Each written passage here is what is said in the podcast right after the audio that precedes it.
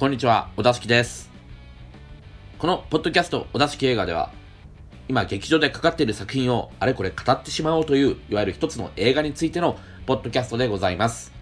ということでも、今回早速、えー、取り上げる映画の方行っていきたいと思います。えー、作品がですね、パディントン2ということで、まあ、どういった作品かと言いますと、えー、マイケル・ボンドの児童文学を実写映画化したパディントンの続編。ペルーの密林からイギリスに渡って暮らしていた熊のパディントンがある絵本をめぐる事件に遭遇する。はい、という作品なんですが、どうですか？パディントン2。興味あります？興味、僕はね、全然なかったんですけど、まあ、あの、ちょっと見に行ってみようかなっていうぐらいの感じで見に行ってみたんですね。で、まあ正直ね、まあ舐めてますよ。舐め、舐めた態度で鑑賞しました。大体ね、あの、主人公のね、熊が可愛くないですよね。まあ CG はすごいですよ、本当に。毛並みがね、素晴らしく表現されてて、あの、すごいんですけど、逆にそれがリアルすぎて、なんか逆に気持ち悪いっていうか、あの、獣臭がしてきそうみたいな、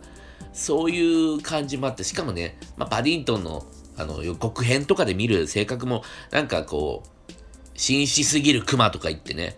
なんかこう、熊のくせに生意気なとか思っちゃってたわけですよ、僕もね。でもね、これが実際見てみたら、心の底からね、あったかい気持ちになる、本当にね、いい作品ウェルメイドっていう形容がね、ぴったりの良い作品だったので、ちょっとね、ご紹介したいと思いまして、えー、取り上げてみます。まずね、僕はこの主人公のクマ、パディントンのことをね、えー、可愛いと思えないっていうふうにまあ言いましたけれども、あ、じゃあ、最後まで見たら、このクマのことが可愛く思えるのかっていうと、僕はね、別に最後まで見ても、まあ、このパディントンのことに対してはね、そんな可愛いなっていう感情とか特にないし、別にね、パディントンに対して好きだなとかそういう感情はないですよ。まあ、逆に言うと、そういうふうに主人公のことを好きにならなくても、この映画って他の部分がすごく優れてるから、とてもいい映画だってトータル的にはそういう風な感想を持ったっていう、そこがすごくないですか？主人公は別にどうでもいいかなと思ってるのにもかかわらずの、この、えー、自分の中での高評価っていうのがね、えー、いかに他が、えー、よくできているかっていうところにもつながっていると思うんですけども、えー、これはテッドとね、全く逆ですよね。テッドはあのクマの可愛さと、えー、で、キャラクターの中身のね、ギャップ。っていうもの、あれ一点でもう1も2も押し切ってるっていう映画じゃないですか。もう他の部分、まあぶっちゃけどうでもいいし、マーク・ウォールバーグが別にいなくても全然成立するっていう、そういうバランスの作品だから、もうほんとそれと真逆の作品、まあ、同じ熊という共通点で言うと、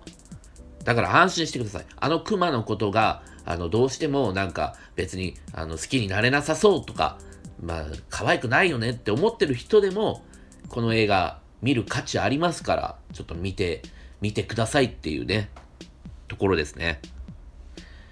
で、まあじゃあ何がいいのかっていうところなんですけども、まずね、美術がね、本当に素晴らしいです。あの、どのシーンを切り取っても、可愛いんすよね。もう、キャワ、キャワワっていう、もう僕、おっさんすけども、心の中でね、鑑賞中も、キャワワ、キャワワってもう何回もね、あの、心の中で叫びまくってたぐらいの、もうどのシーン切り取っても、あの、絵になるし、えー、可愛さ、可愛みがね、すごいっていう。で、ちょっとね、あの、ウェス・アンダーソン味がある感じの美術なんですよね。うん、すごくね、グランドブダペストホテルを思い出しました。ああいう感じだと思ってくれればいいと思うんですけども、だからね、囚人服も、あの、ピンクの囚人服って可愛いよねっていう感じのノリで、適当な感じでね、あの、ピンクの囚人服になってですね、最初は違ったんですけど、なんかパディントンが赤の靴下と洗濯を一緒にしちゃったことで囚人服がピンクになるんですけども、その、もうピンクの囚人服の世界を作りたいっていうところがまず来てて、その世界がね、やっぱりまずね、めちゃくちゃ可愛いんですよね。で、パディントンがね、あの、お世話になっている家族の部屋の内装からして、もう全てが可愛いし、ね、まあ、えー、あるきっかけでちょっと脱獄をするシーンがあるんですけども、その脱獄をする方法がね、気球っていう、しかもなんかこう、ボロ布、カラフルなボロ布を、えー、継ぎはぎして作った気球で脱出するっていうシーンがあるんですけど、ここもね、もう可愛さ重視っていうか、普通気球で脱獄ってもうどうかしてるんですけども、この可愛さ重視で、しかもこの脱獄シーンね、あの、ミニチュアの模型のその刑務所があって、その刑務所にバーって近づいていくと、えー、そこね、そこの、えー、ミニチュアの模型の、えー、主人たちの部屋が実際の部屋にだんだん移り変わっていく。そういう凝ったカメラワークなんかもあって、あそことかもうすごいウェス・アンダーソン味がすごくありましたよね。で、まあそういうね、まあ、気球で脱出とか、そういうなんだ、リアリティがないじゃんとかいう風な、なんだろうな、大人の視線とかも別に、もうクマが喋ってそこら辺歩いてる世界っていう、まず一番最初に大嘘をついてるわけだから、そこの小さい嘘とかはね、全くもう気にならないですよね。それよりも、あ、可愛いね、いいね、キャワワっていうね、そういうポジティブな、えー、感想がやっぱり、あの、先にね、出てくるっていう。そういうところもね、あの、良かったっていうところですね。その美術、セット、そして細かいところの可愛さ。ね、そのウェス・アンダーソン味っていうところが良かったっていうのと、あと、えー、ギャグがですね、ちゃんと笑えるんですよね。冒頭でパディントンが、えー、床屋にアルバイトしに行くんですけども、その、えー、床屋で、まあちょっとね、ちょっとした、えー、ことで、まあ、ある大暴走みたいなことが起きちゃうんですけども、まあ、そのシーンはね、シーンですごく笑えるんですよね。で、その、えー、その時に床屋にいた客の、えー、頭をね、バリカンで逆モヒカンにしちゃうっていう、もう大惨事が起きちゃうんですけども、まあ、このシーンは単体で笑えると。で、その後にですね、もう2回くらいその客っていうのが出てくるんですね。そのギャグはギャグとしてしっかりと笑えて、しかもそのギャグが後々のストーリーにこうポンポンと影響を及ぼしていくっていうのがですね、このパディントン2素晴らしいと思いました。すごくね、まあ、伏線、振りっていうのが効いてる。これがね、その、えー、伏線のための伏線みたいなそういう、えー、下手くそな伏線だったらね、良くないと思うんですけども、えー、その単体としてのギャグとして成立してて、それが笑えて、それが後々効いてくるっていうのは、もう素晴らしい伏線の張り方なんじゃないかなと思います。しかもそういうのがね、このパディント2、めちゃくちゃ多いんですよ。僕はね、えー、1個、あ大笑いしたギャグがあって、まあ、ギャグシーンがあってですね、えーまあ、これかなり終盤なんですけど、まあ、ちょっと、えー、機関車のアクションシーンみたいなところがあって、そこで、えー、お父さんがいるんですね。そのパディントンがお世話になっている、家族のお父さんですね。えー、このお父さんがですね、こう、バーってこう、記者から記者に乗り移ろうとした時に、その記者が線路がこう分か分かれて、離れていって、どんどんどんどんあの体がこう、あの、両側に引っ張られるような、そういうシーンがあってですね、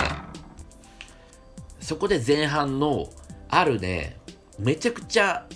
細かいギャグなんですけど、もう一瞬のシーンの、えー、場面があるんですが、そこがね、えー、もうめちゃくちゃそれは冒頭なので、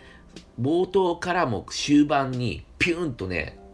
その伏線がいきなり出てくるところがあるんですけども、ここのシーンめちゃくちゃ面白かったですね。もうめちゃくちゃ笑っちゃって、大爆笑しちゃいましたけども。で、このお父さんがね、またいいキャラでね、えー、その若からし頃の得意技っていう、まあ、なんかこう、球を投げて、射的みたいなものなんですかね。遊園地の射的みたいな感じで、球を手で投げて、それで当てるっていう、そういうゲームがあるみたいで、で、それをの達人だったみたいなシーンがね、チロッと中盤あたりで出る。で、それがね、後半のあるシーンでまた効いてくるんですけども、ここでもね、かっこつけ方がね、すごく、あの、クレヨンしんちゃん、しかもね、劇場版の、えー、クレヨンしんちゃんの野原ひろしっぽいんですよね、このお父さんが。僕はあの、クレヨンしんちゃん劇場版大好きですから、まあもちろんあのテレビ版も含めて、クレヨンしんちゃんでね、育ってきたようなところもあるんで、そういう、それももちろん含めてなんですけども、すごく、えー、いい出来の方のクレヨンしんちゃん劇場版の雰囲気が、なんかこのパディントン2全体を通してね、あるんですよね。家族、まあもちろん家族が、あの、主体になってはいるので、そういう意味でもあるのかとも思うんですけど、やっぱりギャグとかのセンスとかなのかな？あの、なんかこう、感覚として、あのクレヨンしんちゃんっぽいなっていう箇所がね、結構あったりしました。だから劇場版クレヨンしんちゃん好きな人とかもね、おすすめだと思いますね。うん、あと細かいところでは、えー、冒頭で飛び出す絵本が出てくるんですね。で、その飛び出す絵本をめぐってこのストーリーって展開していくんですけども、この、えー、飛び出す絵本の中に入って、パディントンが、えー、パディントンを育ててくれたおばさんを、その、その、イギリスをテーマにしたその飛び出す絵本なんですけど、その飛び出す絵本の中のイギリスの中に入って、その、えー、案内するみたいなシーンがあるんですけども、そのシーンのディティールとか細かさとか、あと、えー、ゲームでね、ペーパーマリオってあるじゃないですか。紙のマリオがペラペラって。で、背景とかパタパタってこう、折りたたみになったりとかして、開いたりとかして、そういう風にゲームが展開していくって。そういう感じで、その、えー、本当に飛び出す絵本みたいな、えー、動き方をするって。そこのね、アニメーションとかもすごく、えー、ゲーコマで良かったですし、でね、全体的に、まあ、あのパディントンはクマなんで、まあ、変な行動を起こして、それで、あの笑いになったりとか、っていうことがね、あの要所要所であるんですけども、まあ、これ、クマだから許されるっていう、もう、クマ、クマが喋ってんだから、もう何でもいいじゃんっていう、なんかこう、こっちの方もね、あの、これがもし、うーん、ミスター・ビーンがやってたらイラつくだろうなっていうことも、クマだから許すっていう。あと、伏線でね、感心したのは、えー、耳の中のコイン。パディントンの、えー、耳の中にコインが、あの、挟まってて、で、それは一番最初の冒頭シーンで、あのちゃんとそこはもう洗わないとダメよっておばあちゃんに言われるんですね。あ、で、コインが見つかって、あ、コインがあったって。ちゃんと洗わないとダメですね、みたいなシーンがあるんですけど、そのコインがまた後々効いてくるっていうね、あ、こういうキーアイテムになるんだっていうところも含めて、やっぱこの作品ってすごく考えられてるんですよね。もう、あの、ワンアイデアじゃ終わらないし、それをどんどんどんどんつなげていって、あの、一つの、え、物語にしていこうっていう意識がやっぱり見えるっていうところが、すごく好感がね、持てます。で、えー、最後に、まあ、一番ね、素晴らしいかなと思ったところがですね、やっぱりこの物語の根幹っていうのが、自尊心についての物語なんですよね。まあ、刑務所に入れられたパディントンが、えー、そこでシェフを務めていた、まあ、囚人の、えー、ナックルズっていう、超かっこいい名前、ナックルズと、えー、料理を一緒に作って、で、えー、ナックルズはなんか自分がね、料理が下手だっていうことにコンプレックスがあったようなんですけども、それをパディントンと一緒に作った料理を食べた、えー、囚人たちはみんな美味しい美味しいって言ってくれると。そこで、なんかお腹のあたりがムズムズするぜっつって、それが自尊心ってことなんだよってパディントンが言うんですね。でパディントンは、え人のいいところを見て、そこだけを見て、えー、人と接するっていう性格なんですね。それによって、まあ、このシェフおじさん、ナックルズも、えー、自尊心を取り戻すことができたっていうことなんです。ものすごくね、普遍的なテーマですけども、これ、こういうね、あの、根幹にこういうテーマがあると、やっぱりね、あの、心があったかくなるし、まあ、その作品全体のトーン、その他の美術とかの部分も含めて、登場人物たちもみんなね、あのー、いい奴らばっかりで、そういう全てひっくるめて本当に心の底からね、あったかい気持ちになれる作品だと思いました。僕は子供いないですけど、子供がいたらね、ぜひとも一緒に見たいって思えるような作品。これってもうファミリームービーとしては完璧じゃないですか。もちろんね、あの、一人で見ても、えー、面白いですし、いいんですけども、誰かと見るっていうことで、すごくその、えー、映画見終わった後、帰り道なんか話しながらね、その楽しさが、映画についての楽しさが倍増するような、そういうようなね、作品だと思います。で、えー、もうエンディングまでね、最高なんですよ、この映画。エンディングで、ね、ちょっとね、あるミュージカルシーンがあるんですけども、ここのミュージカルシーンね、もう単なるおまけなのにめちゃくちゃ手が込んでる。あのミュージカルシーンもっとフル尺で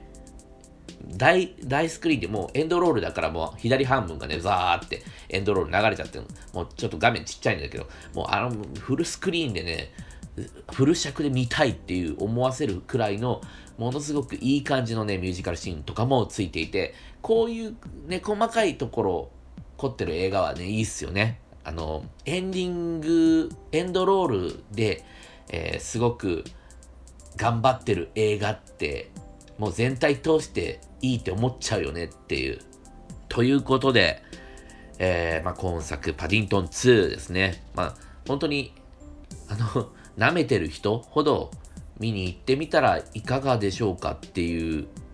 ね、もう寒い時期なんでね、心の底からこういう映画見てあったかく、あったかくなってみてはどうでしょうかという、はい、ことでした。ということで、はい、えー、このお出しき映画へのご感想、ご意見等はですね、えー、おだしきアットマーク gmail.com、えー、odasiki アットマーク gmail.com、えー、Twitter アカウントはアットマークおだしきでやっておりますので、えー、ぜひともよろしくお願いいたします。はい。で、今回も最後までお聴きいただきましてありがとうございました。それではまた。